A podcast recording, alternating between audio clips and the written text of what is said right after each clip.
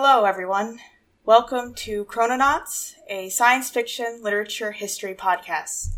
I'm Gretchen, and I'm joined here by my co-hosts, Nate and J M.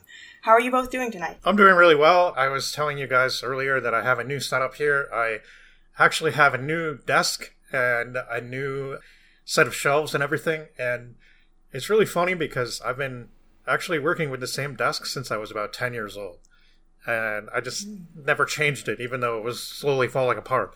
And I guess I'm the sort of person that I will use something until it's sort of falling to pieces, and then I'll be like, oh yeah, maybe it's time to get something new.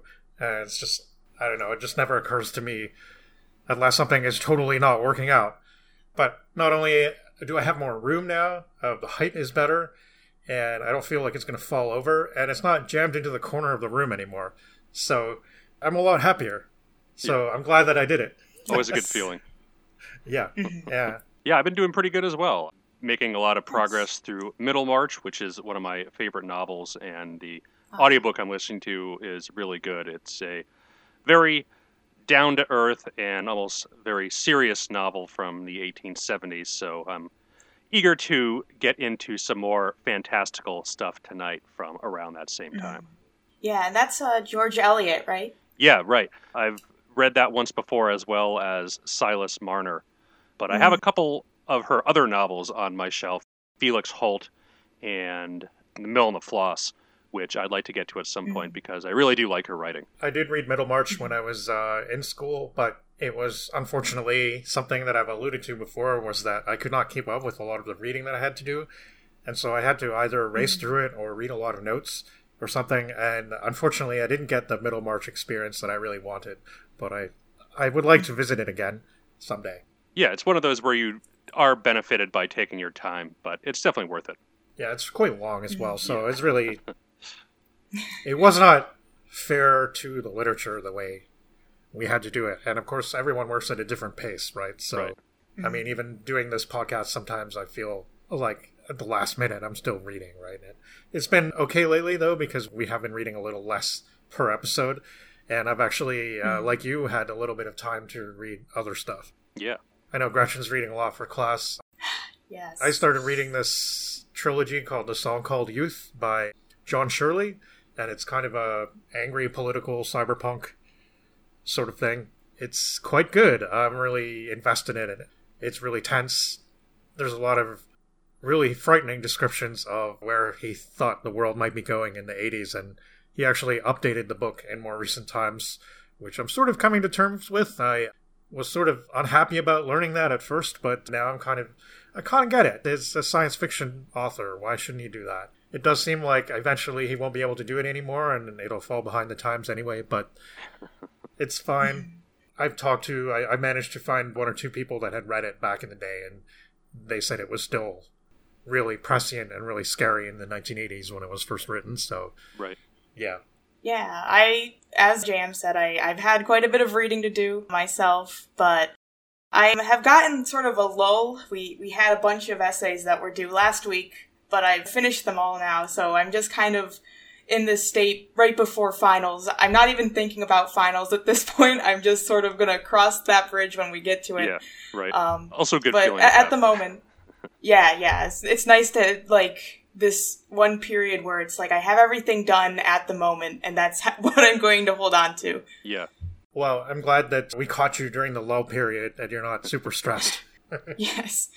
Before we get into the works, though, tonight, you can find Chrononauts on all major podcast platforms, Spotify, Anchor, Apple. We have a blog spot at chrononautspodcast dot blogspot dot com, where you can read a number of texts and translations, including three of the four we'll be discussing tonight. You can also follow us on Twitter at chrononauts s f and Facebook at facebook dot com slash chrononautspodcast, or email us at chrononautspodcast at gmail dot com. And now with all of that out of the way, we can actually start talking about the stories, all of which center on the subject of war and future weaponry. Yeah, war has always been like a major driving factor for innovation and technology, and we didn't plan this episode around the recent war with Ukraine and Russia, but uh, mm-hmm. it just kind of happened to be an evergreen topic that coincidentally came up uh, around this yeah. time frame. Mm-hmm. And very coincidentally, the book that I mentioned earlier that I'm reading actually starts with discussion of Russia invading Ukraine. So yeah, that was a little mm. startling. Say least. Yes. But, but anyway, let's talk about more comfortable subject, which is the way people thought war might be from the eighteen seventies till the nineteen twenties, and what might happen, and what terrible weapons might develop, or what nations might be overcome. Yeah, let's get into our first story, The Battle of Dorking by George Tompkins Chesney.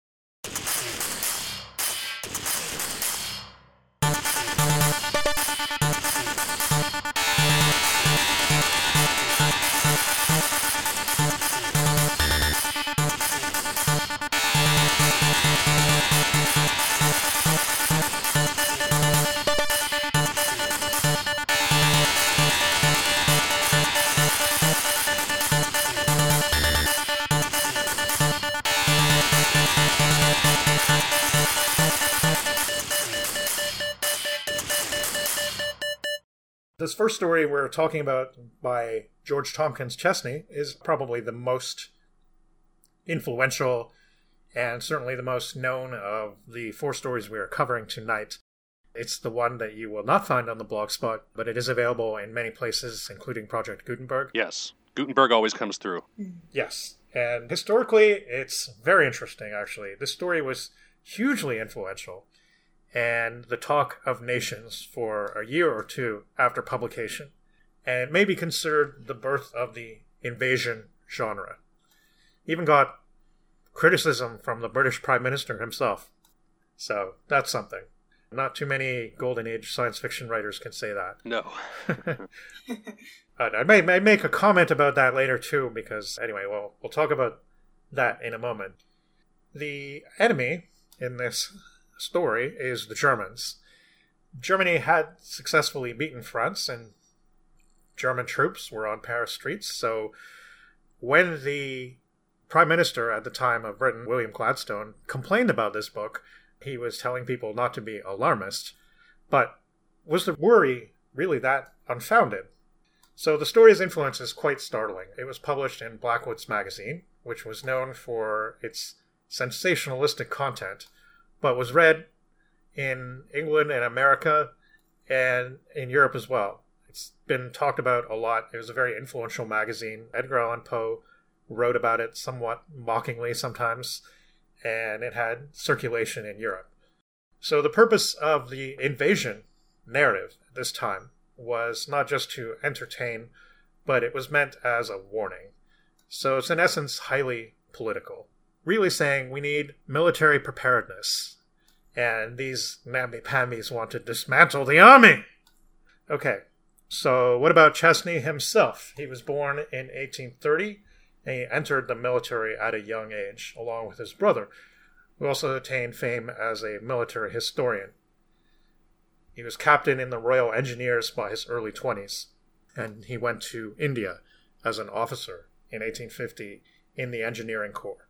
He did see combat seven years later, of course, in an effort to suppress a rebellion, and he was severely wounded, but highly decorated and very quickly promoted. In eighteen seventy, he was recalled to England and founded the Royal College of Indian Civil Engineering, and by this time he had attained the rank of lieutenant colonel. His rise was pretty steady, and by the eighteen nineties, he was even a general. He was one of the champions of Indianization, which to him and the army meant permitting Indian natives to become officers in their divisions, which was a very novel idea at that time. And his campaign was a failure because he met with heavy opposition and was ultimately not successful. But he chaired many servicemen committees and was involved in politics with the Conservative Party. He turned to fiction writing in eighteen seventy-one because he was interested in reforms, and earnest articles and pamphlets didn't seem to be doing the trick.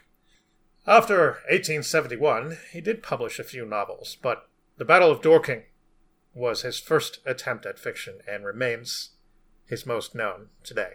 This story was so important to him that he published The Battle of Dorking anonymously in Blackwood's in May eighteen seventy-one.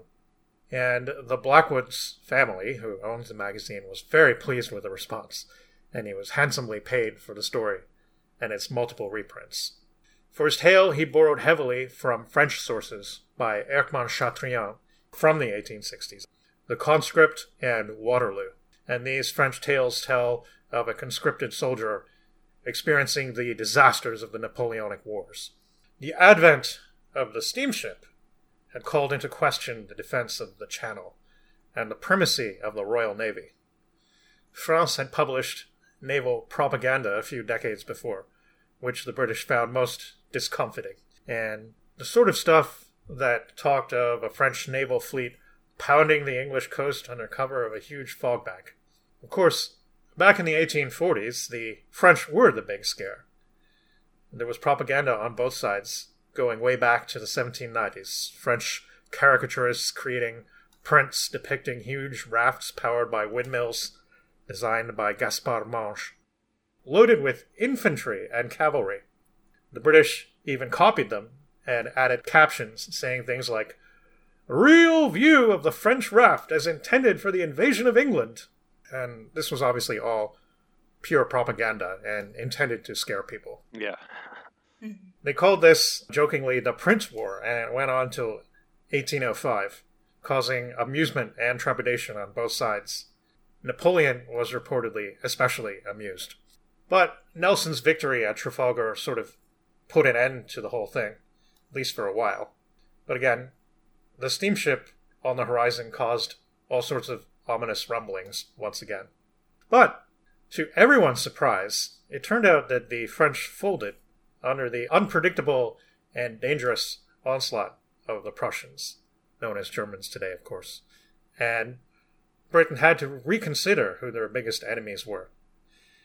At the time, everyone was really bowled over by this because France was considered to have the strongest army in Europe. So there were warning bells in the Times and Pall Mall Gazette and places like that. The Times reported that they had a correspondent in Paris, and he claimed that the possibility of an invasion of England was a popular topic of banter among the German officers at Versailles. And the historical precedent for war was pretty much set, and that carried on well into the mid-twentieth century.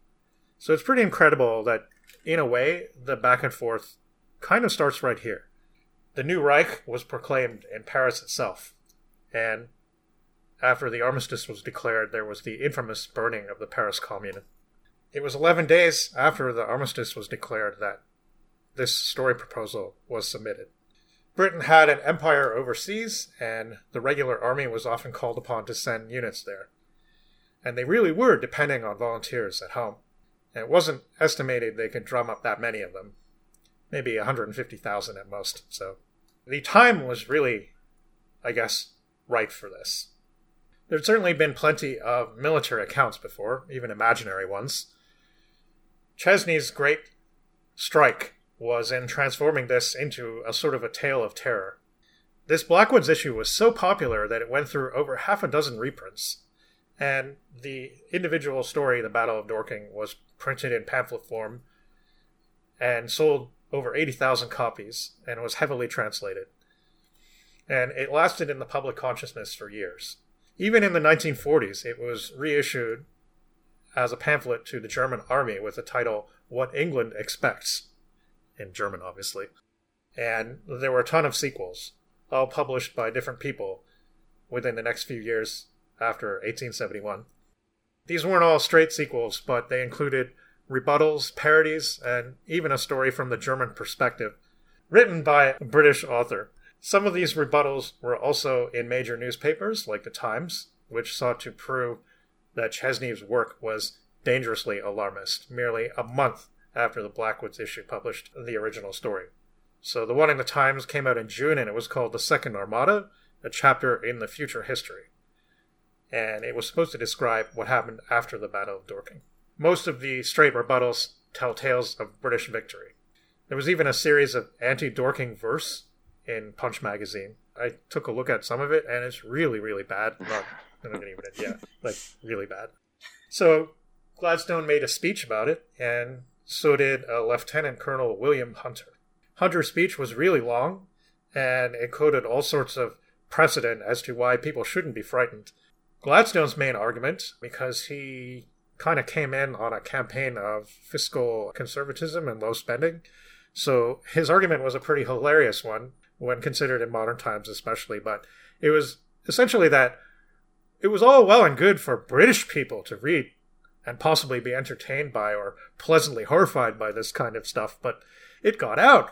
Foreigners read it, and it made England look ridiculous. Tax money would have to be spent on repairing things and bolstering things, and the British people surely didn't want that. Please, remember that people don't hate us, they love us. But indeed, the great international reaction started also in June. And this first came to pass in the Allgemeine Zeitung, a popular German magazine.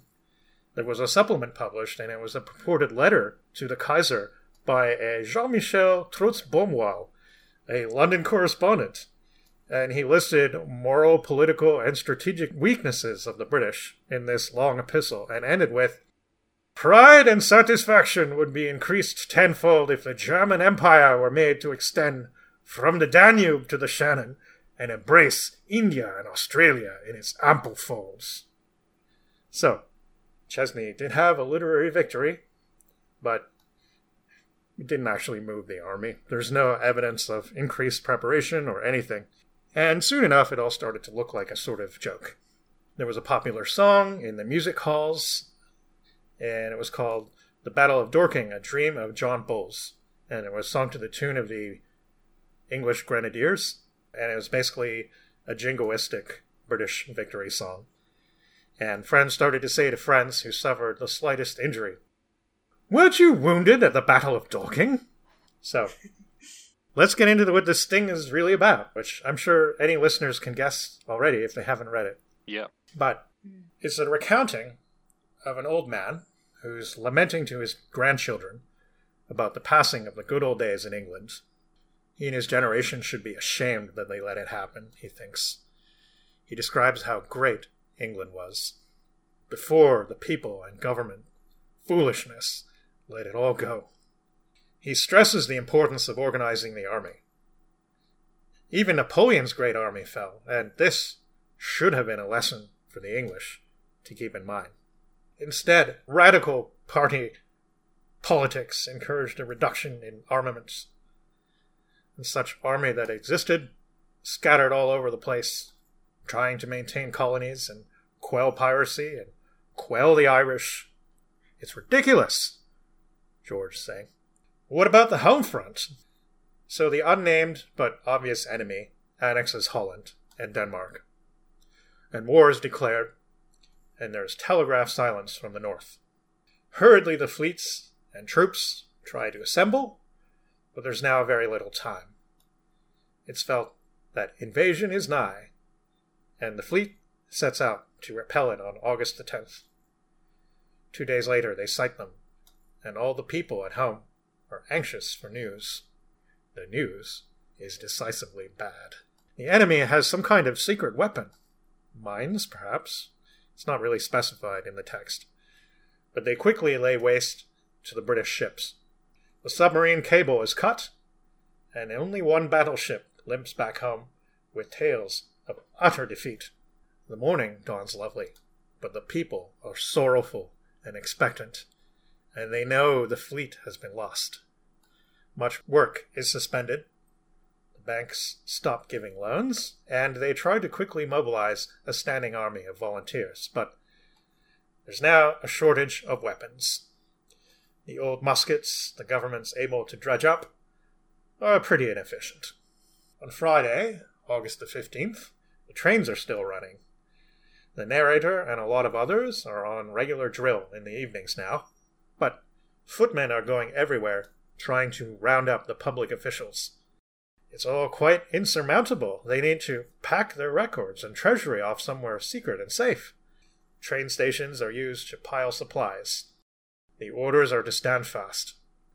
The regiment is about five hundred strong, mostly former government office workers. And then they realize, or, well, the brigadier in command of the area has been told, that the real attack is not in the east, but in the south. Then there was a feint or a small flotilla. And they were really needed in the south, so they head out there. I believe at this point they're bound for Waterloo, but it hardly matters.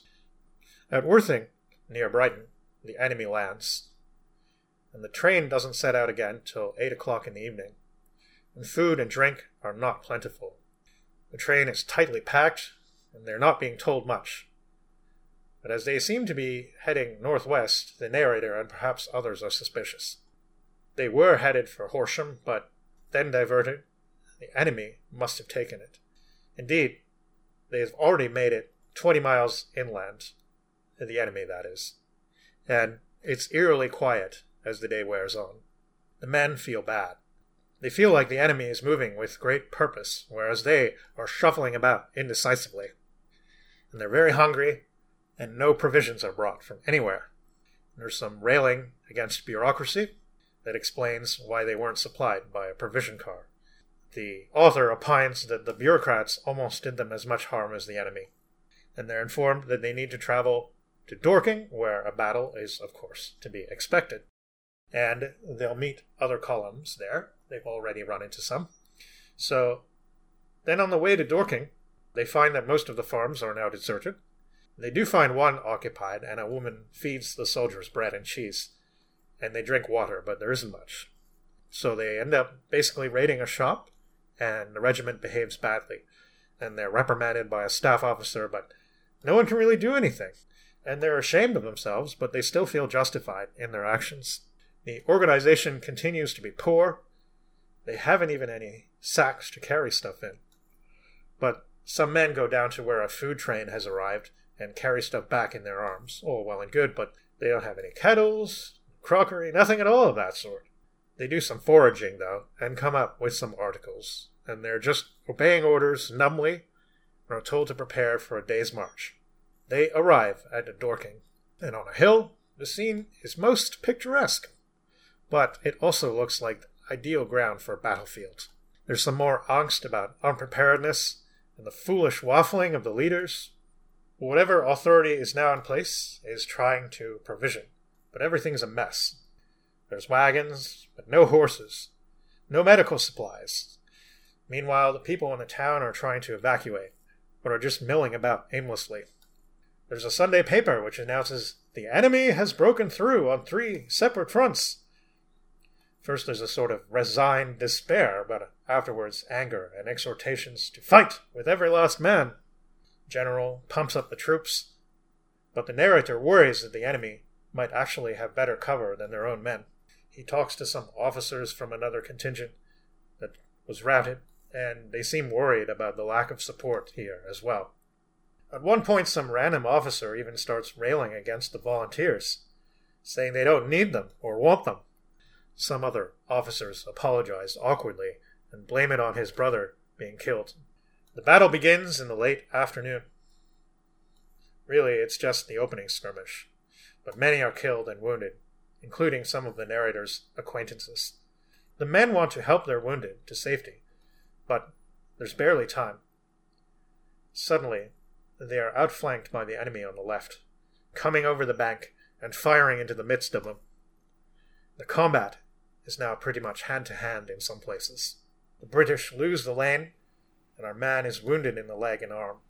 Now they're supposed to retreat to Epsom Downs. Things are pretty disorganized once again, and they don't know what's happened to the wounded. They march all night and arrive at Epsom in the morning after a storm. They seem to have lost over half the regiment one way or another. The last train pulls in. Now it's time to dismantle the rails. A bad sign indeed. There's a rumor that the arsenal at Woolwich has been captured. Defense of the country seems now hopeless, but the men are determined to fight on till the end. So at this point, the narrator gets hit by falling debris, and he can no longer fight. Or at least that's what he thinks. And he decides to walk home, which I guess isn't very far. Kind of trying to do a good job of keeping track of the geography in the story, but I'm still a little surprised that he was that close to home after all this, but I guess it was just kind of going to show how pointless, all their wandering back and forth really was. Yeah, and I think the stretch from, like, London to the beach isn't terribly far, like, within fifty miles or so. I mean, certainly the infrastructure would be a lot different now than it is in the eighteen seventies. Yeah, but I mean, but... they rode on a train for entire nights. Yeah. And then they ended up back where they, I guess, almost where they started. Yeah. It's really, yeah, yeah. I, I think that that's sort of part of the point right. Chesney was yeah, making, I guess. Yeah. yeah, just kind of this circular motion.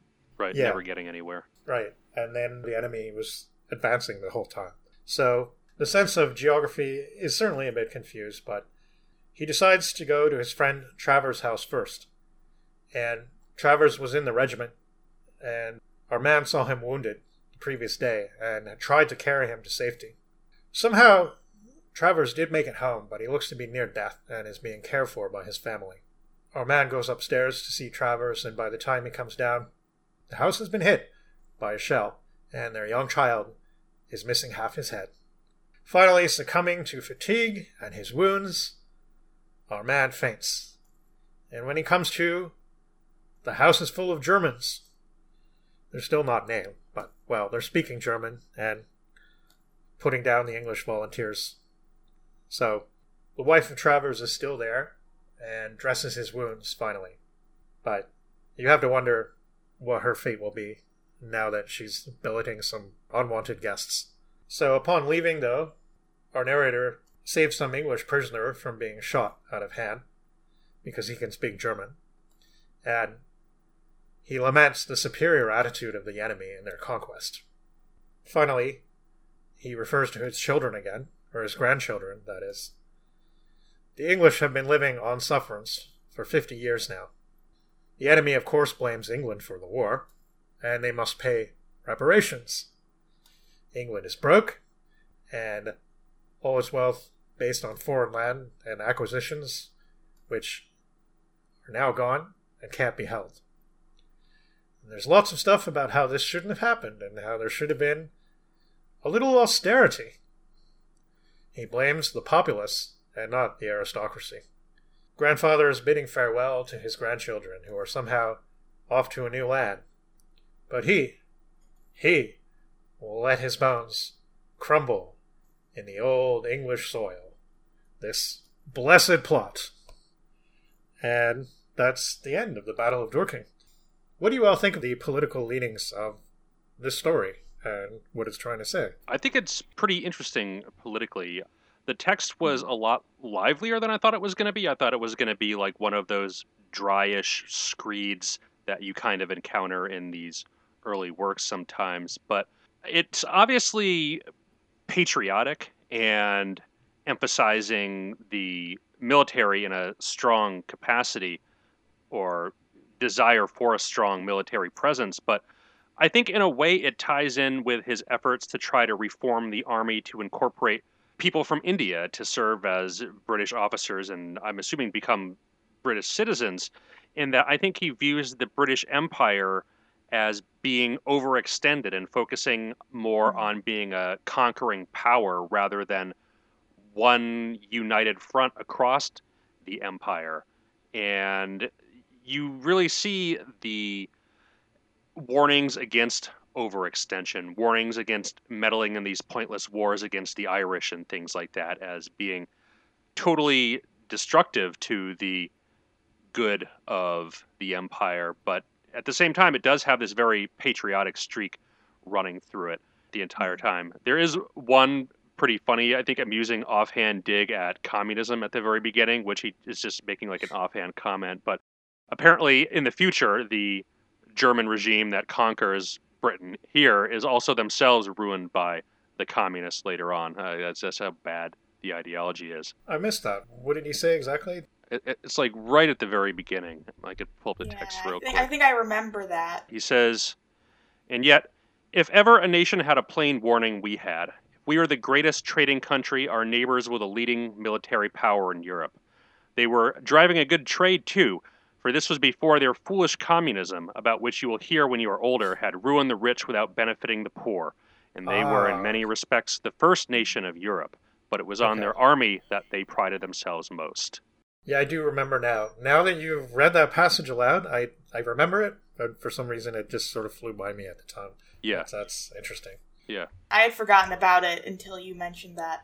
But yeah, I mean, it is very interesting because I, I went in thinking it was either going to be very imperialist, colonialist, or I was also thought it might take more of an isolationist view. And I guess it, it leans more towards the latter, but it's still, it it's more about reform and sort of this idea of, again, not overextending England, but it's still very patriotic and still pretty nationalist. Yeah, I think it's very patriotic. I actually think that definitely, you know, there's two there's two sides. There's, I mean, the German side, which is obviously depicted here as being very pro-expansion and the same sort of thing that, looking for the same sort of thing that was, was a big selling point to Nazis during the Second World War, which is Lebensraum and all that, mm-hmm. where where they just mm-hmm. sort of, yeah, like you need more more space for the great bosom of the German Empire, right? And mm. Britain had, obviously, in Chesney's view, who did get to serve ab- abroad and was wounded there, trying to deal with a rebellion, overextend itself. And he seemed very worried about this, and he seemed very worried about the fact that not a lot of effort seemed to be going into homeland defense. And I actually think that this is, it's sort of anti-imperialist, but yeah, it's very much, we need to have a strong army, and we need to make sure we're ready to defend ourselves because we actually have enemies, great enemies, at our doorstep. And nobody has successfully invaded the island since ten sixty-six, I think, and he probably felt that the crown was becoming too complacent in that fact, especially when the Prussians were really on the move. Prussia is a historically small territory that's not even a part of modern Germany anymore, but they really conquered a lot of area in a small amount of time, and sieging Paris, it's just unthinkable. Well, right. And like I was saying, it, it was generally thought that their army was, was the most superior force at the time. Yeah. So it really must have sent people into a panic. Yeah. Uh, or at least some people. Not Gladstone, apparently, and not the editor of the Times, who thought this was all a bunch of pointless excitement and, and uh, alarmism. Well, still, pointless excitement and alarmism make a lot of money, and I think that's definitely what happened here. Yeah, and that was that was definitely the goal of Blackwood's magazine. They were very pleased with the circulation numbers yeah. and how things were going. Yeah, and you can really feel its influence on a lot of the sci-fi invasion narratives from later on, like War of the Worlds especially. I don't know if Wells himself ever talked about reading this, but definitely I can see some resemblance, especially in talking about the atmosphere of the sort of deserted city or people trying to evacuate and stuff like that. And yeah, it, it seems like that was a real influence. Yeah, it's just chaos everywhere and nobody knows anything, and there's really no heroics at all for a military type story. Like the whole battle scenes are just really grisly and gruesome, and the narrator, he kills a German soldier, but he's so horrified by his actions that he has to do it with his eyes closed while he, like, shoves a bayonet through his throat. And then when he makes it back to the civilian lines, his friend's wife's kid gets his head blown open by an artillery shell. And there's really nothing in here like you'd see in a more modern war story where there's, like, the courageous soldier who goes in and looks fear right in the face. And but here there's none of that whatsoever. It's just everything happens so fast. Uh, people are killed very quickly and very painfully, sometimes taken off the battlefield. It's just not a heroic story whatsoever in any yeah. aspect. No. Yeah, it's very, very much not glorifying at all of war. It's very messy. Yeah, and you'd almost expect the opposite of a really glorifying battle scene from somebody who has served in the army, especially if they're trying to push a stronger military presence to at least throw in some kind of character like that to put a good face on the army. But he portrays the military as being these, like, almost classist, cowardly fools from top to bottom who are too good to serve with the volunteers, but they're just cut down instantly by a superior force, and they don't really know what to do, how to conduct themselves or anything like that once the battle actually starts to get going. Yeah. Yeah. I remember that one bit with the one general who has, like, just so many medals, he can he has them around his neck, and yet yeah. all of them, they are instantly killed off. Yeah, what good is all that going to do him when the artillery shells and the bullets are flying right at your head, you know? Yeah. I came across a small paper by a James Earnshaw, who was a student at Saint Andrews University, and seemed to be studying historical portrayals of sexuality. And his position was that Chesney wanted to make the narrator contemptible, and he essentially was trying to show that the, it was the middle class that's not prepared for war, and that he was sort of lamenting the passing of these old world ways where men were always prepared to fight, and they would do it till death if they had to, and just to protect the land. He thinks that the author is very unsympathetic towards the narrator and is trying to portray him as a weak person who doesn't have a stiff upper lip and cannot suppress his war trauma. And uh, he should have gone on fighting, and uh, you know, when he was hit in the head by all that stuff, he just wandered home like a pussy. And not, not that the person who wrote the paper believes that. He says that that's what Chesney was trying to yeah. communicate. I'm not... I'm not totally convinced. I mean, it does no, seem like... I don't know if I am either. Yeah, and he does offer an alternative side as well, because he points out that Chesney himself was wounded in eighteen fifty-seven, and it could be that he did feel some sort of weakness, or that he was unable to live up to the exacting standards that he thought he should be able to live up to, and that the Battle of Dorking could be a sort of exorcism for him. So, I don't know. I mean, it's interesting. I, I did sort of wonder about that a little bit. It did seem like a very realistic way of portraying war trauma, though, and I, yeah. I kind of feel like... But mm-hmm. I, I wonder if I'm looking at it with too much of a modern perspective where we say, yeah, like, war is hell, and people shouldn't have to do that. That sucks, right? But, right. And, of course, when your life is in the balance, you would want to run, right? And I understand sometimes that a certain amount of military preparedness might be needed sometimes, but I couldn't blame anyone for... not being a machine and being so at the mercy of their emotions and their fear and so on that they can't handle it. I feel like the alternative is almost worse, right? Because then you're turning people into remorseless machines or cannon fodder, one or the other, right? Yeah.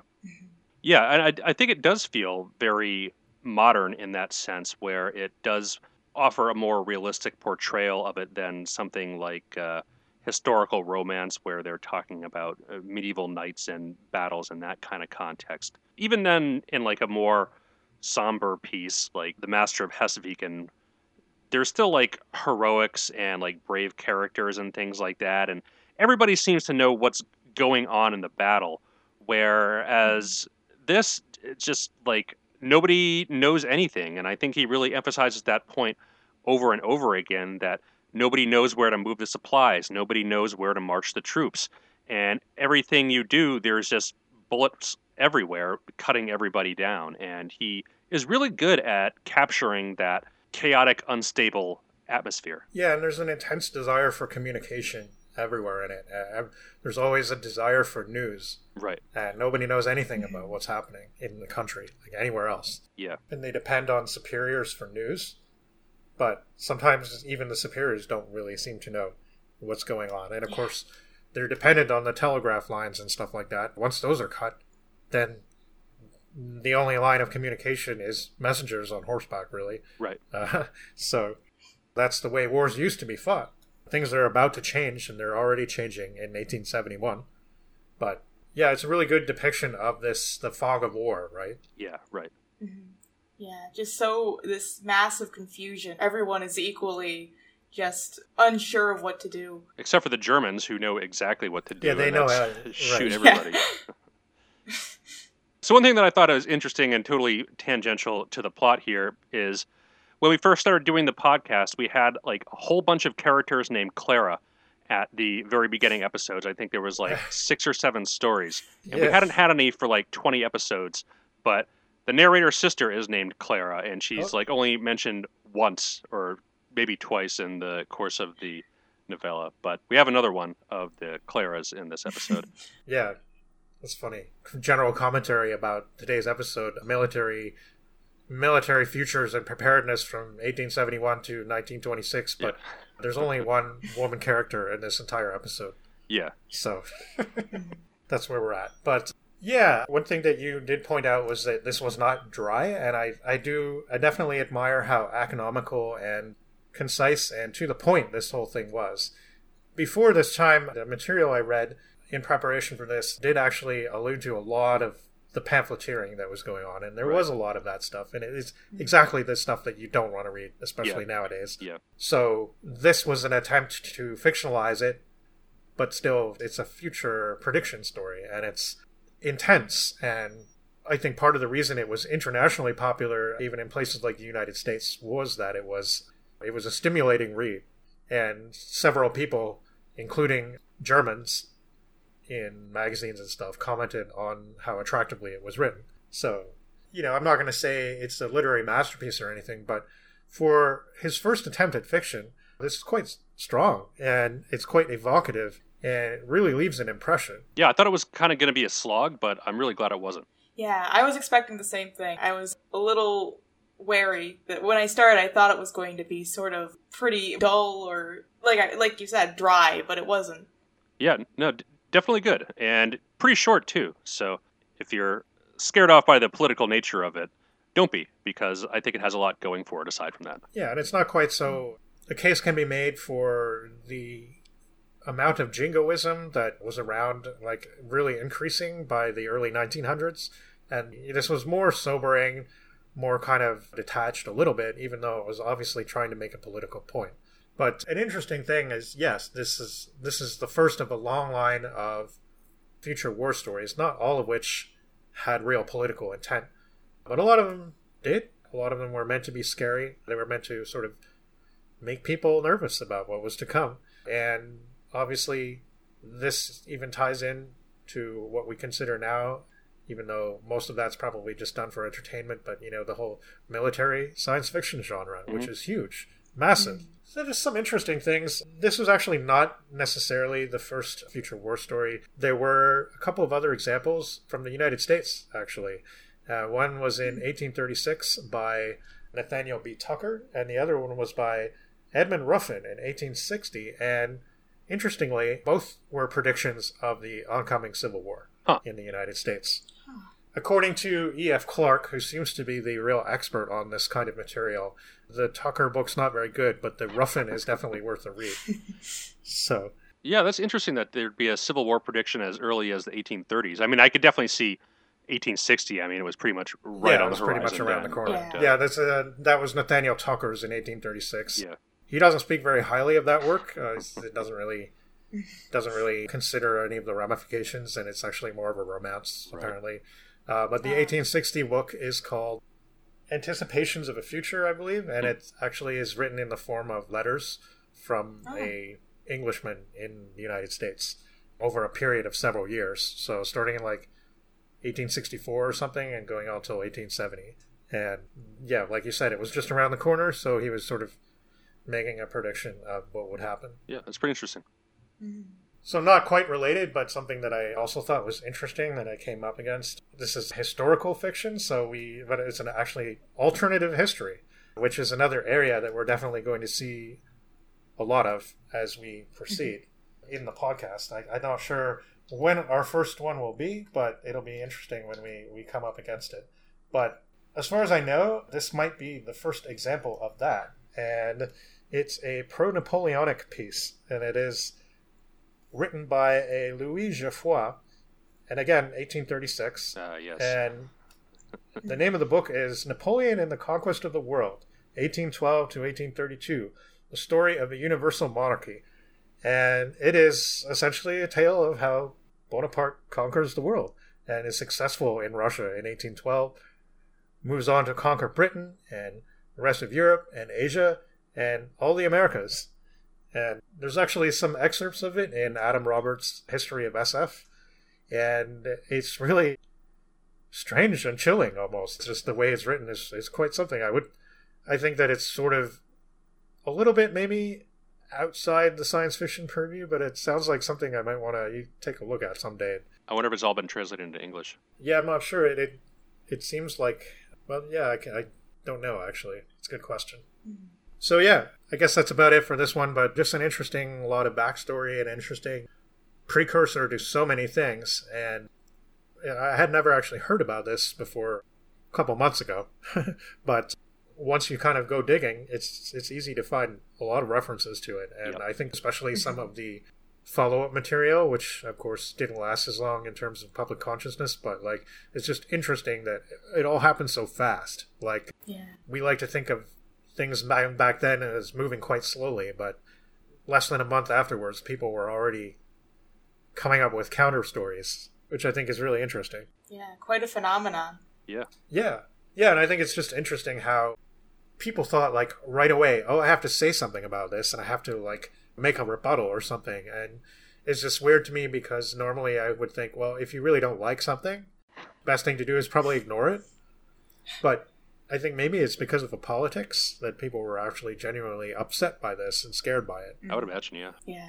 So if nobody has anything else to add, I think we will move on to a somewhat more lighthearted work.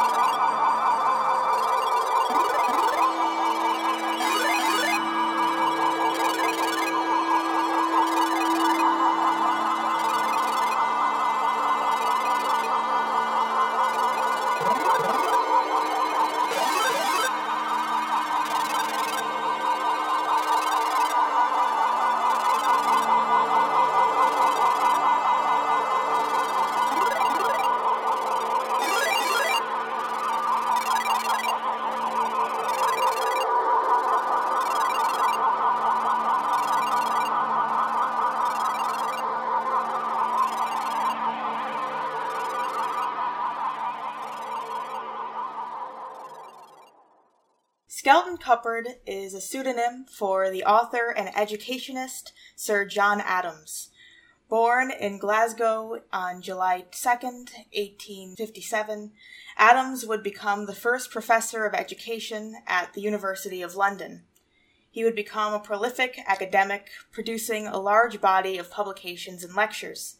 Throughout his life, he also worked at the Educational Institute of Scotland, the Free Church Training Colleges in both Aberdeen and Glasgow, and the University of Glasgow. He was knighted in nineteen twenty-five for his educational work and moved to the U S, settling in Los Angeles and lecturing at the University of California until his death on September thirtieth, nineteen thirty-four.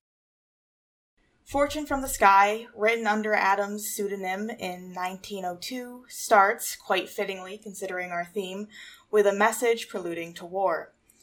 England has been issued an ultimatum by France, who has formed an alliance with Russia. This news, however, offers our protagonist, a man named Fred Gurley, a prospect he has been hoping for. A destitute man, the war will offer Fred a position in the army, something he had during peacetime been refused due to a problem with his astragalus. Astragalus? That sounds better, I think. Yeah, I don't know either. um, for, for those of you, like me, who aren't well-versed in anatomy, the astragalus is the bone that forms the lower part of your ankle joint. A little fact for you there. I didn't know that before no, this, I had no uh, idea this work. Either. I had written down in my notes, whatever that is. Yeah, I wanted to make sure it was a real thing, so I did look it up. Fred hopes that now the army will be desperate to recruit anyone who volunteers and will get some much-needed food and shelter from it. We are then given Fred's background and the circumstances that had led to his current state of poverty.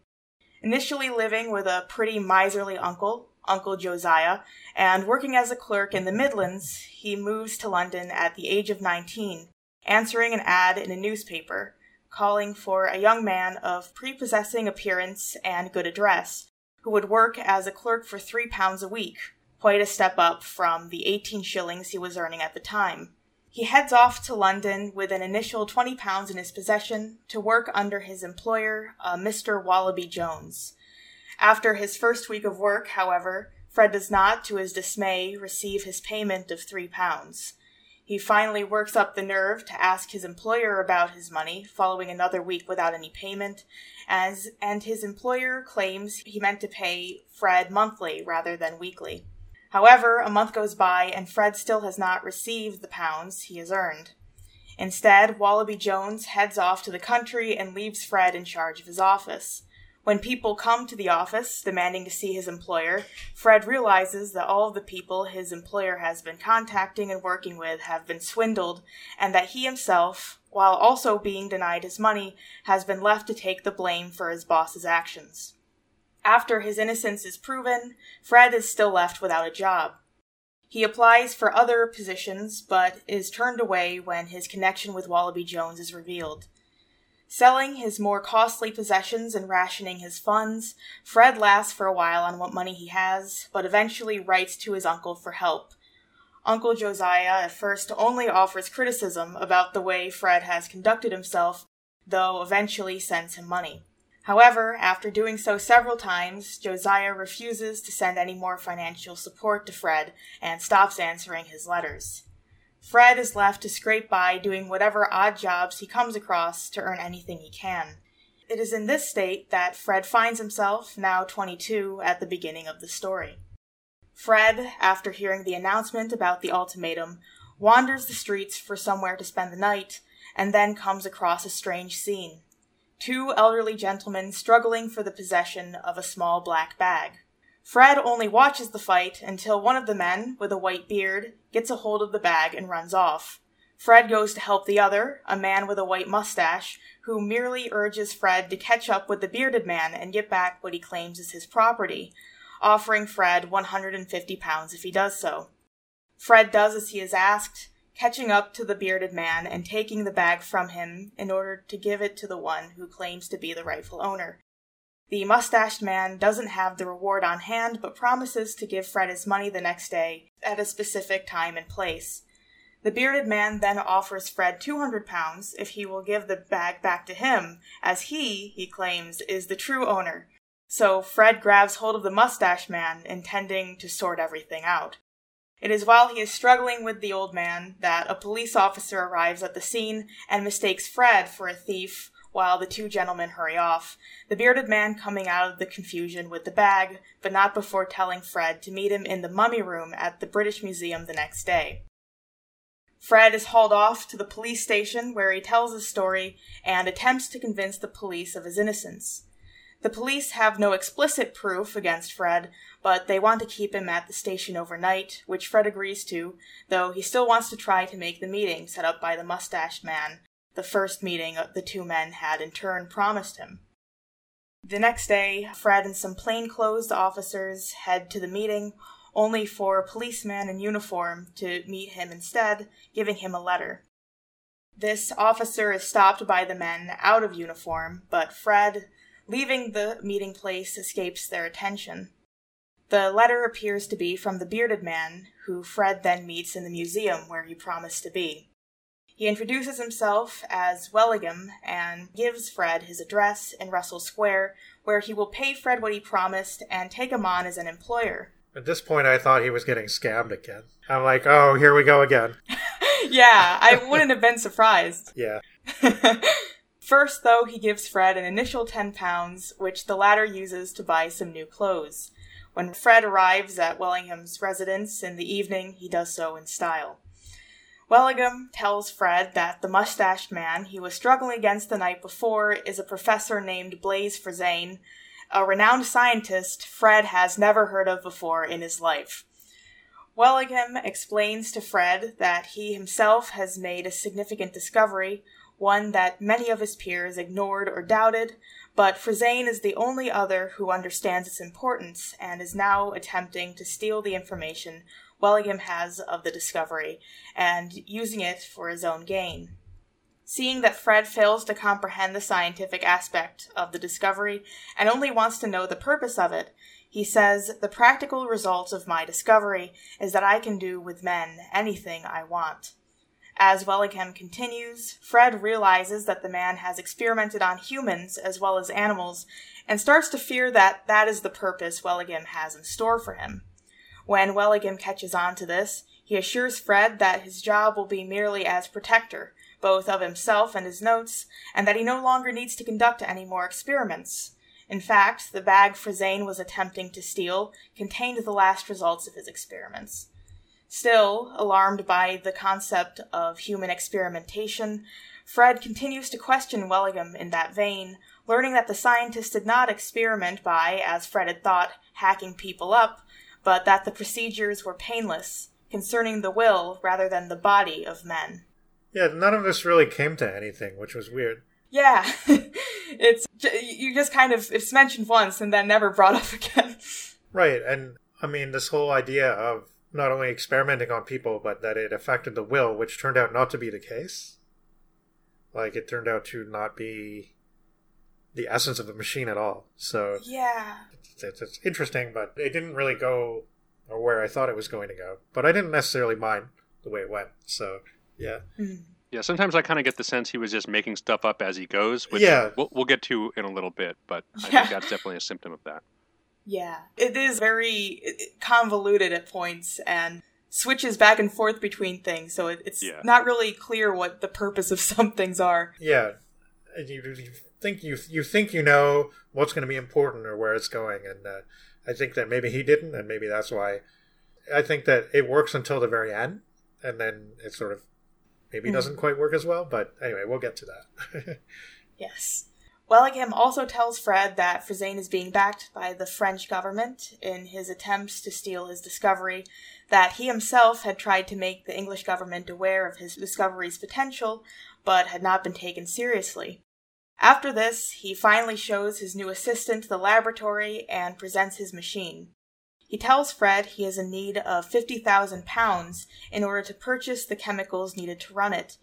Fred then notices another device in the lab that gives off flashing lights, Wellingham explaining that they are the result of an overflow of second-remove electricity. So I think this was all nonsense. Yeah, I, I I don't know if that's the case. I don't know if that actually is something that can be done. Yeah, I think it's technobabble. Right. Yeah. But he shows Fred that he can use the lights to form words.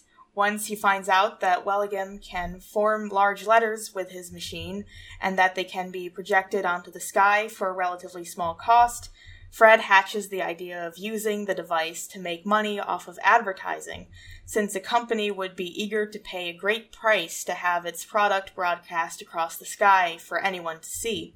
Thus, Fred sets out the next day to find someone who would take up this method of advertising. He has no luck with the companies themselves, so heads to an advertising agent to get some help.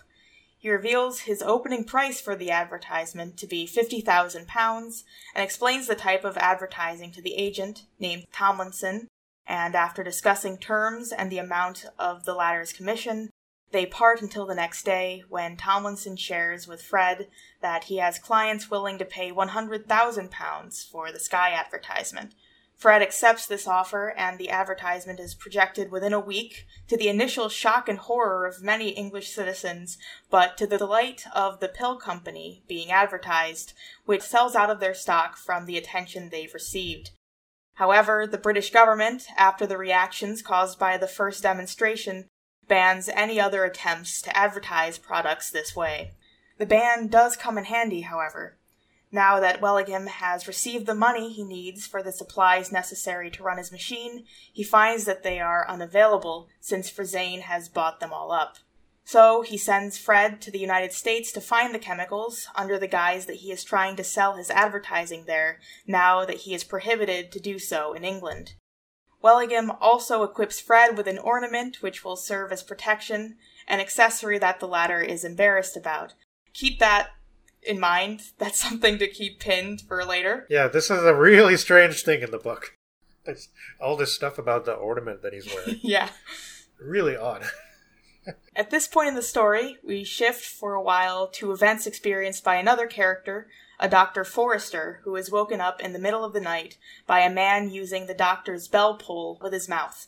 He explains to the doctor that he has lost the use of both of his arms. The doctor examines them and notes that they look fine, completely normal, and the man himself feels no pain in them. When Forrester questions the circumstances his patient was in when his arms stopped working, the man eventually, with some reluctance, admits that he was in the middle of committing a break-in and came across a machine that caused it. The man, named Dick, tells the doctor two other men were with him who lost the ability to walk. Dick takes Forrester to the house on Warpinger's Lane. The man who resides there, the doctor learns, got a number of parcels from chemical warehouses and was supposed by his neighbors to be a counterfeiter. Dick and Forrester enter the house and then the room that contains the machine to find that one of the two men who had been left there, one named Tally, is gone. The remaining man tells his returned accomplice that Tally had found he could still use one leg and had stumbled off for help. Checking over the man's legs, Forrester finds that they seem as unaffected as Dick's arms. Tally then comes back with others to help lift the remaining man off the floor. As they do so, one of the people lifting the man's upper half falls to the floor and struggles a moment before ceasing all movements. Leaning over him, Forrester finds that he is dead. Alarmed by this, everyone except the doctor clears out. Forrester himself discovers that his own left arm has stopped working since leaning over the dead man, and heads to a fellow doctor, a nerve specialist named Centerpoint, who he hopes may have more knowledge on what has happened. Centerpoint, it turns out, is equally puzzled by Forrester's condition and the story his fellow doctor relates to him. The following day, the doctors return to the scene with an electrical engineer to look over the machine there. As the engineer steps past the area where the man has died the day before, he too falls dead. It is then that the doctors call in the police. They lead officers to the area and in the room find the body of another constable who was called in by someone before the doctors reached the police station. The newly arrived officers decide to keep guards posted outside the room while the incident is reported at the station. Back we turn to Fred, now in America looking for the chemicals. Americans have already heard of him through his involvement in the Sky ad in England, and multiple companies and advertisers pursue him and make him offers. Eventually, a syndicate makes a threat that if he doesn't take their offer and place an ad for it, it will use its political influence to have any advertisements in the Sky prohibited in the U S as well. Knowing this would eliminate the cover story he was hiding his true intentions of being in America behind, he bargains with the syndicate man, Mister Boosterbeg, for more time, then confesses to his need for chemicals for his boss, which Boosterbeg can arrange to acquire. After obtaining the supplies, Fred and Boosterbeg, for he must remain with the former, set off for England on the ship the Laurentia, not the boat that Fred originally planned to sail back on. The trip starts smoothly, and Fred gains respect for Boosterbeg. However, one morning, Fred finds that Boosterbeg can no longer move his legs. Fred tries to find help, but the hulls of the ship seem empty, except for a porter who appears to be unconscious. Fred is even more distressed to discover no one steering the ship. The crew, who should be doing so, also sprawled across the floor. He rings an alarm bell, which no one responds to. He reports to Boosterbeg that everyone on the ship seems to be dead. Fred carries Boosterbeg to the deck. He is able to start up the siren, hoping to garner either responses from the others on the ship or help from another vessel, and he also tours the rest of the ship looking for those who are merely injured, finding only corpses. They also set up flags to express to other ships they need help. When asked by Fred what he thinks occurred, Boosterbeg theorizes it might have to do with electricity and not plague, given the lack of marks on the bodies. Yeah, something went wrong with the magic electrics. Yeah, that's the explanation for everything, is, is electricity. Just yeah. Sort of a vague little explanation of like, ah, it's the, it's the electricity. Yeah. It's kind of like radiation a bunch of decades later. Yeah. The, the magic radiation yeah. does all these weird things we we can't predict. Pretty funny. At this time and around this time, they were using radium as like a yeah. multi-cure for everything, much probably like the pill company that bought the Sky advertisements mm-hmm. in the earlier part of the novel. As oh, yeah. Radium pills. I yeah, right. Uh, quack medicine was huge at this time. Yeah. And it's pretty funny that he does kind of lambaste all the yeah. pill and soap companies. Yeah. Eventually, another vessel comes to their aid. The sailors who board are incredulous at the state of affairs on the Laurentia as they find out that Fred and Boosterbeg are the only people alive on the ship. The captain boards and, after checking the boat over, accuses the two survivors of poisoning the rest of the crew. Fred is shocked by this, but Boosterbeg explains to him, once they're alone, that the captain made that up because it was an easier explanation that the other seamen could understand. When the ship reaches a port in Liverpool, the officials are as shocked by what's happened to the Laurentia as the sailors were, but are more surprised about the live passengers than the dead ones.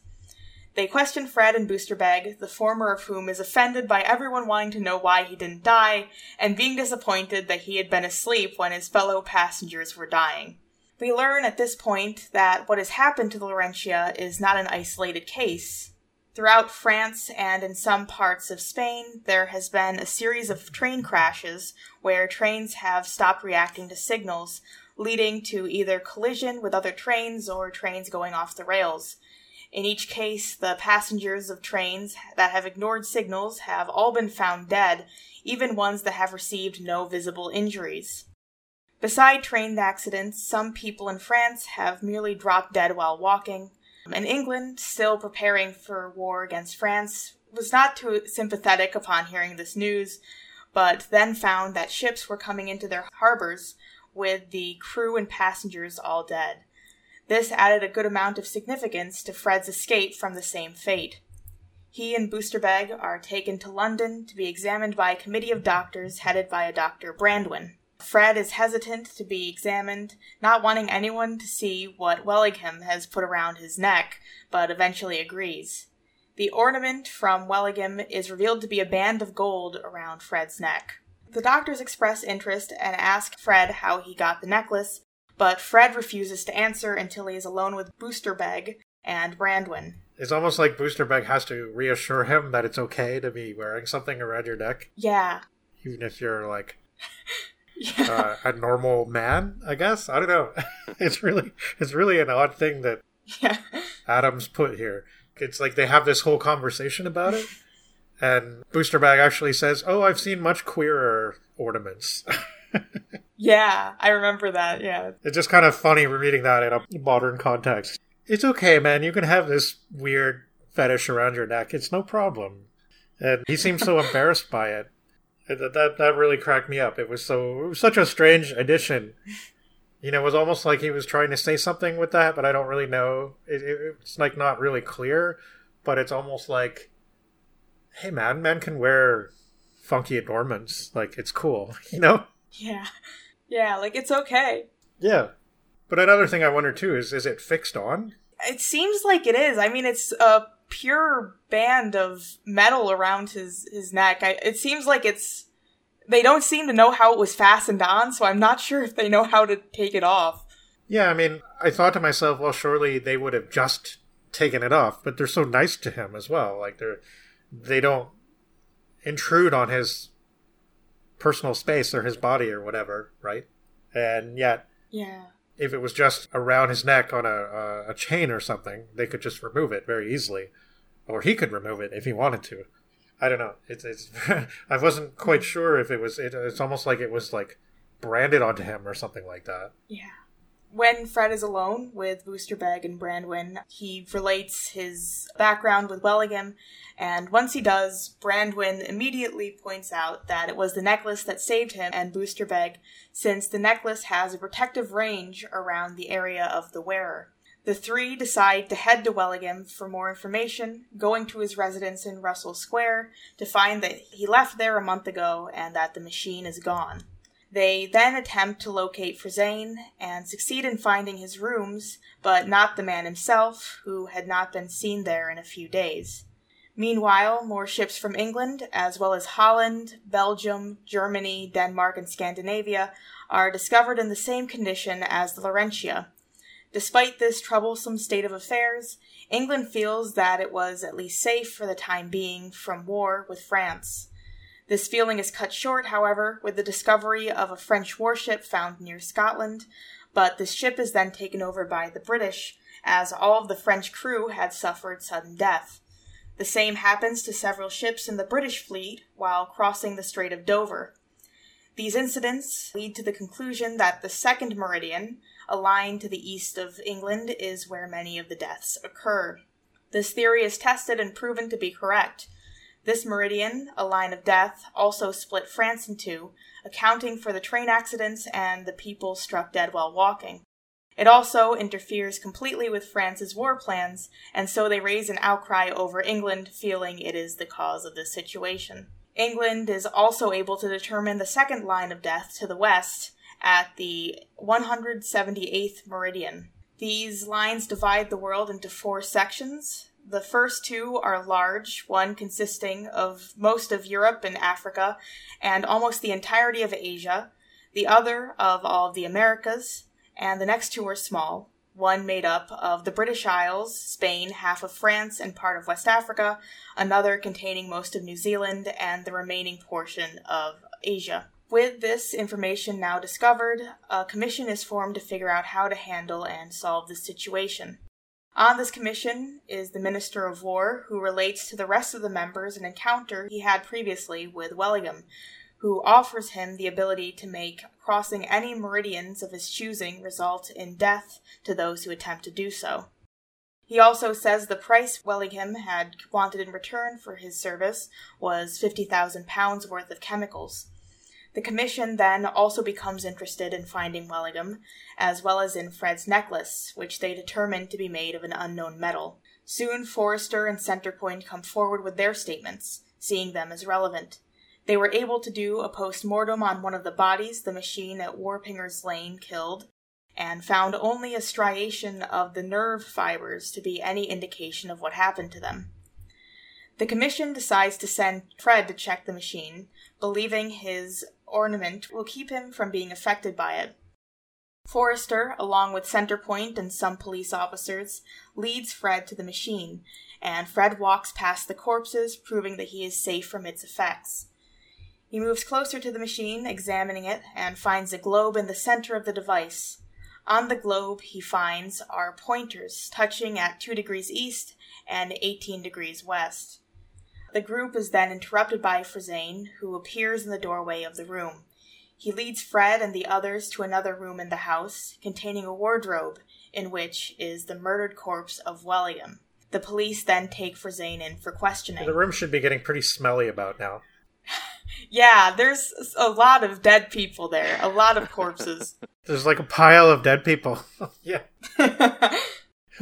That's not, not not something that he comments on, but it's just something that I thought of. It's like, wow, all those corpses have been sitting there for a few days now. Yeah, and the fact that it's like a, the only reason they were able to do the post-mortem on the other is because he had fallen backwards. Like, the rest of the people had just kept dying because they kept getting through that, like, line of death. It is at the station that they learn Frisane has lost the use of both arms while trying to examine the machine. The professor also tells the police that he had known of Wellingham's move to Warpinger's Lane, but that he is not responsible for his death, and that the machine Wellingham was working on at the time of his death was a different one Frisane had believed he was working on. He also admits a good amount of ignorance towards the device in the room, but that he believes it works by harnessing a force known as Panergon. If someone were to try to destroy the machine, it would release the Panergon stored in the globe, resulting in the deaths of everyone in a six hundred mile radius. The police then interview Dick and his gang, also now in custody, who admit to killing Wellingham, but not before he had activated the device. While trying to figure out how to handle the machine, Fred suddenly receives a letter that Wellingham had sent to him through the other ship he had originally planned to take back to England. In the letter are the instructions on how to control the machine, which was not, as Frisane thought, operating on Panergon. Fred uses these instructions to remove the death posed at the meridians, returning everything to normalcy. After this, however, England sends out a message to every nation to disband their armies or be cut off from the world with lines of death.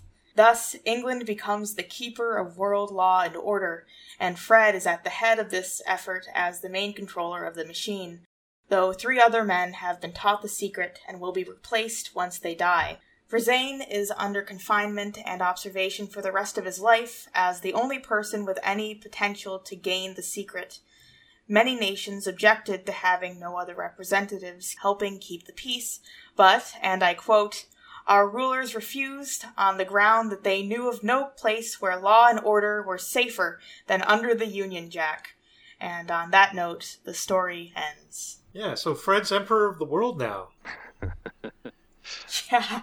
Is this a happy ending or not? That's a pretty good advancement for Fred. I felt quite a little d- dis- unnerved by that. Like, I guess they just, he has the power to do anything now. Yeah. It reminded me of, like, some parody of something really nationalist, I guess. Like, it was, it was kind of, it didn't really seem mm. like it was entirely a good thing. And, and like, there's so yeah. much satire in this book. Yeah, I mean, it does seem pretty ridiculous that the entire world would agree. Of course the British are the best people to look out over the course. Yeah. That's, you know.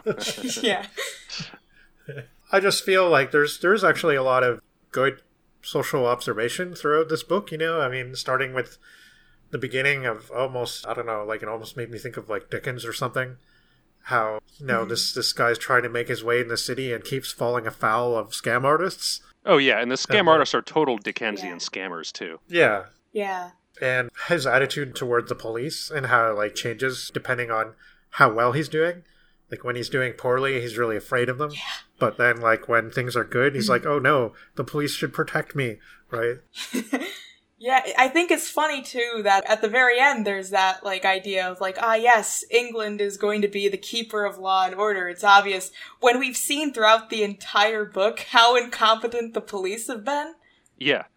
Yeah. And there's, like, criminals everywhere. So, I mean, they're obviously not having any effect on crime, never mind, like, solving any cases at all. And I think the doctors that stumble upon the death machine are hesitant to go to the police because they specifically say that they're just a bunch of incompetent fools that'll make a bigger mess of the situation than it already is. Yeah. The doctor remembers his oath, which is, I thought, kind of startling. You know, he just, he thought, well, I swore to not, like, not talk about my patient's business and right. to keep things confidential, right? Mm-hmm. It's just surprising that somebody would think of that, I guess. Yeah, the Hippocratic Oath. Yeah. Yeah, not doing harm, mm-hmm. but also not divulging things that might be harmful to, right. to them, right? So it's kind of a little bit of a shame because, again, I, I think you're right. Like, it, it does feel like he was sort of making it up as he went along. And he seemed quite, like, pretty sympathetic towards the tenement dwellers, even though they were burglars. Yeah. No, they were funny characters, yeah. and I, I like their their addition, even though it did feel kind of random at the time. And it's like, wait, why are we shifting mm. perspective to these people again? But, you know, they were cool. Yeah. And I really liked that tangent. Yeah. And then, but in the end, mm. like, they ended up having murdered Wellingham, right? And it just kind of, like, was a little bit almost disappointing. They're just meant to be, like, rough, unsavory characters after yeah. all, I guess. Mm. It was kind of neat the way he described how the guys in the community sort of saw it as they, they thought this guy was a counterfeiter, right? Yeah. Because of the machinery he had. But they thought, oh, he's being really sloppy about it. And yeah. he's, like, he's going to get, like, noticed and the police are going to shut him down. So why don't we, like, raid some of his stock before that yeah. happens, right? Makes total sense, right? Yeah. Another neat bit of satire I noticed was how when they were looking to figure out the lines of demarcation of the weapon, and they used uh, they used a bunch of animals to test it. Right, yeah. Right? Mm-hmm. And they basically shoved a bunch of, what was it, a cat, two dogs, and a couple of ducks in a cage together. Yeah. this, this was like sort of what the commission decided was going to help them, and they depersonalize it, right? Because it's obviously pretty cruel. What do they call it? They called it the thanatometer. Yeah, right. It was like basically a canary cage, right?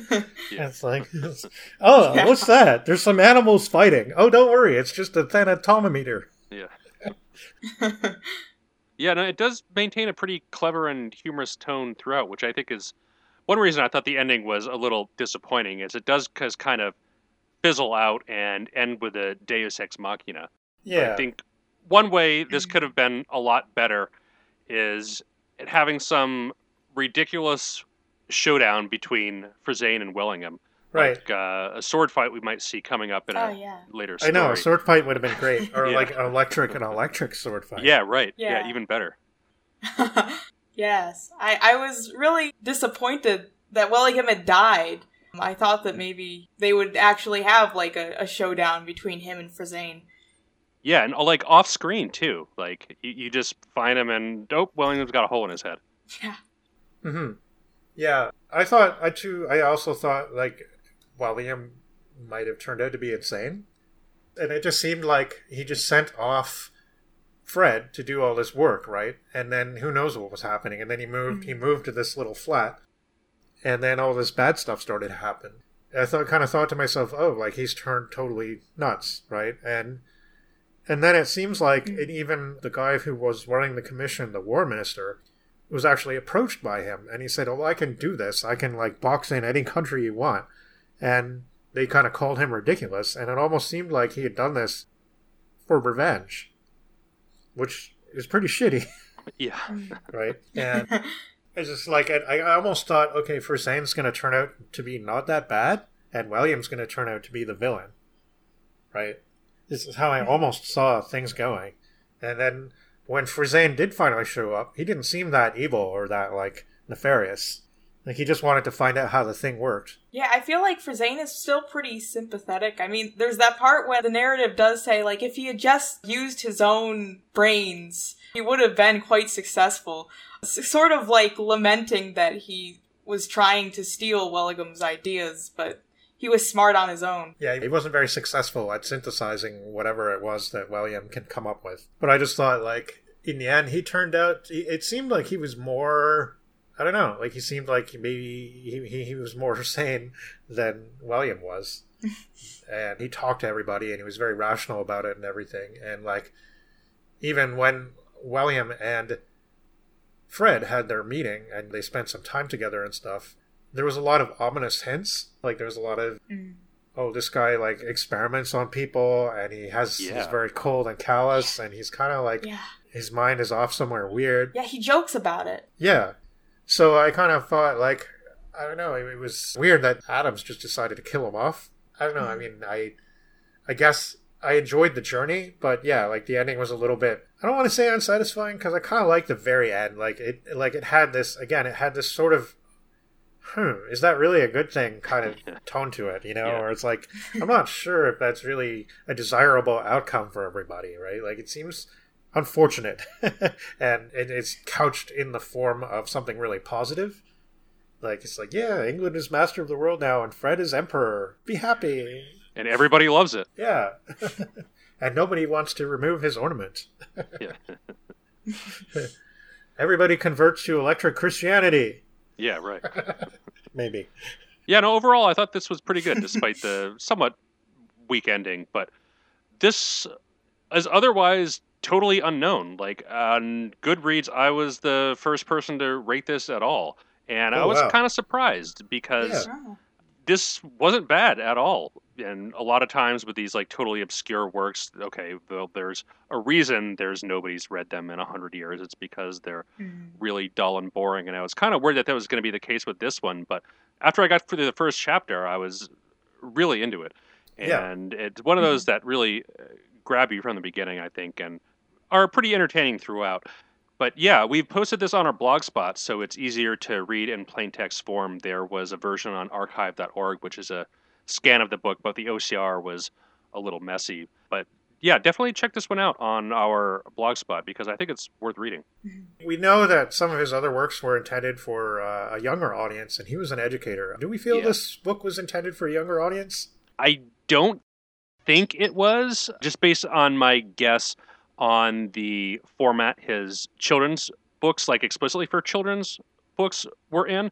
Most of them were short stories that were printed in a handful of boys' magazines, but the other two novels that I was able to find that he wrote under the Cooper pseudonym, Hammond's Hard Lines and The Uncharted Island, are also both on archive dot org, and they're much less in word count. Like, I think it's maybe like half of this, The format of the pages is much larger, and it clearly looks intended for, like, a child to read it. Whereas yeah. this looks like, uh, I mean, young adult wasn't really a thing in no, no. nineteen oh three or nineteen oh two or whenever this came out. But, yeah, it, it, it looks like it was intended to be read for, like, a more mature audience than children. I am, I wasn't so sure. I mean, I, I thought there were certain aspects of the writing style that, and I don't mean this as a, a denigration. I don't mean, like, it's as a negative thing. I just thought the way it was written did remind me of some modern children's books. Like, it had this kind of, I guess it was the humor, it was this kind of the light tone to discuss kind of heavy subjects. A couple times I was reminded of, like, Roald Dahl, and, and like, you know, obviously he wrote stuff for older readers, too. That's very definitely for older readers, because some of it's a bit raunchy.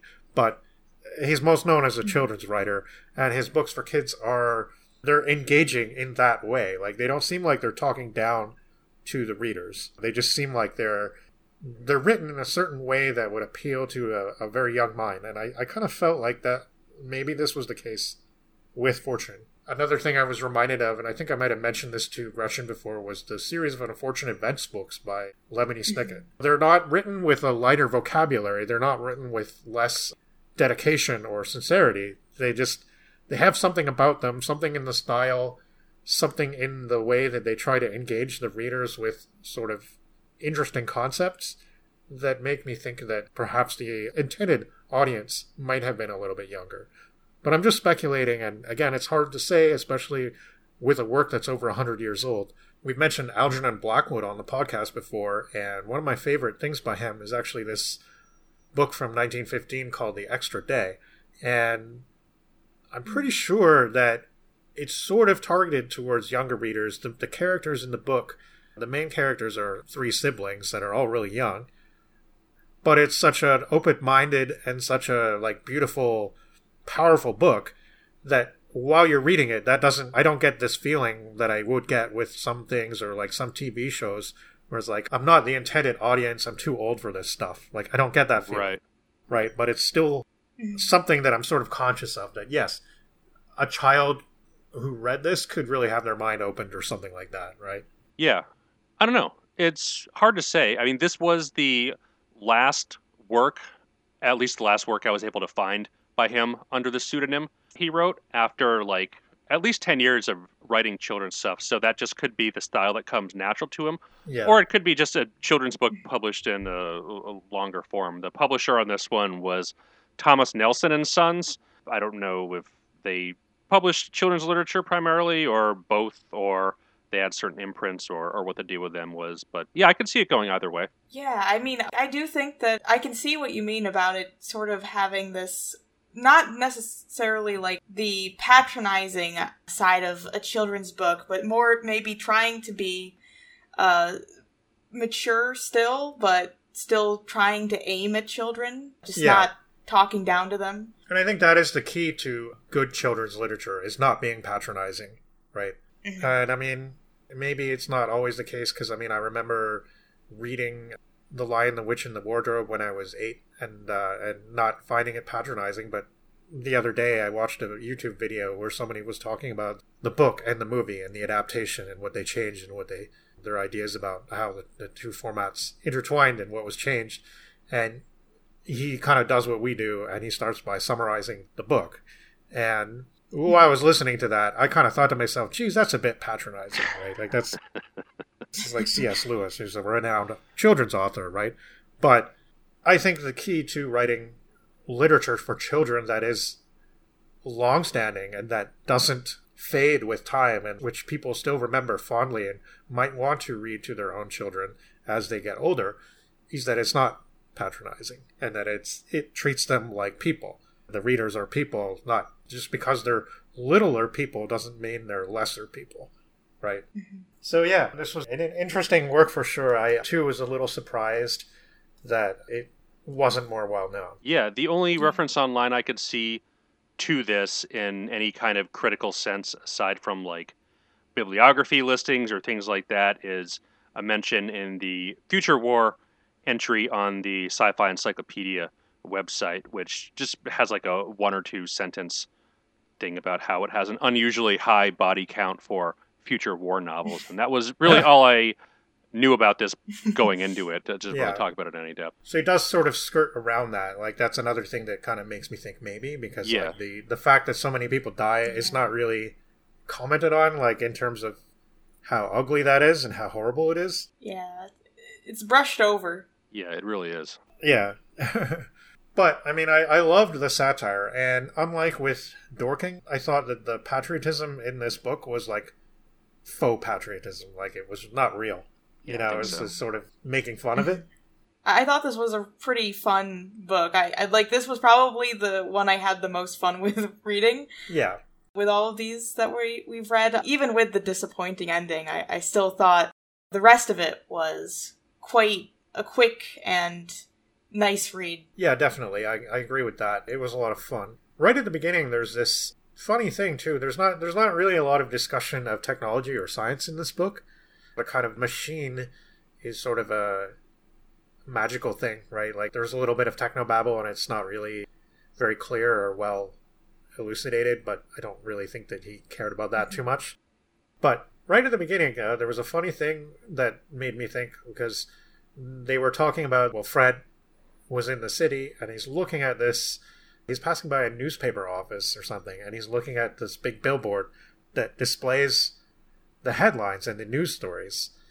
And again, it's part of the satire, and it's this kind of funny comment on technology, I think, in that, you know, obviously the idea of television and, and so on, and even radio wasn't really on, like, wasn't really a thing yet. So you know, the idea that people could have news piped into their homes wasn't really a thing, right? But he had the news being displayed in front of the building. And he's like, yeah, that's really great, but people still have to, like, they have to all walk around and mill around there looking at it. Like, it's technology without convenience, basically. Yeah. I thought that was kind of funny, and that was, like, right at the beginning. And I thought, I, as soon as I read that, I'm like, oh, I'm in for some kind of fun ride here. Because just the way he's commenting on that is quite amusing. Yeah, and there's lots of lines like that throughout the entire novel. And he does keep that tone throughout. Yeah. There were a lot of points that actually made me kind of chuckle. Yeah. The one that I remember is when they first introduced Booster Bag, and they say, like, he had the misfortune of being named that. yeah, right. Yeah. A lot of the characters do have these very silly Dickensian names as well. Yeah, that's quite Dickensish yeah. as well, right? And, and yeah. Yeah, Booster Bag. He seemed like a cool person. I kind of was, I, I was sad that he just sort of completely faded from view once the commission was established and everything. You never heard from him again. And he was a fun character. I liked, like, you know, at the beginning, Fred was, was really upset that they were going to be sharing a cabin. And he was so, like, grumpy about it. And Booster Bag just sort of smoothed things out and made things okay. And he, like, reassured him about his ornament and everything. And, like, then the whole, I guess the one sort of eerie part of the book, when they wake up and everybody on the ship is dead. And it's just the two of them. And Booster Bag can't move his legs. And he's trying to help Fred, who has no idea what to do with the ship or anything, right? And it's just, that was a really good part. That was like, those two are going to be buddies now, from now on, right?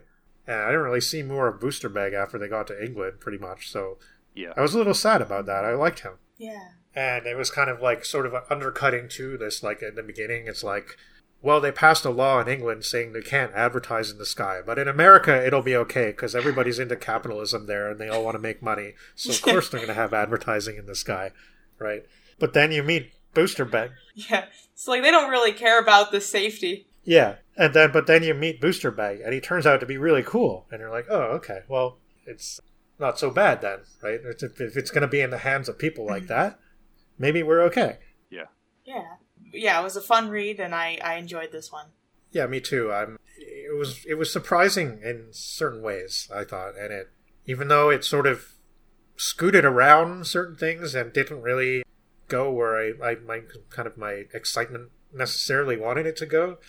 In a way, I was oddly touched by it. So, and yeah. the ending does have this weird kind of not entirely positive connotation to it, you know, or it's like, huh, I don't know if. I don't know if that's great.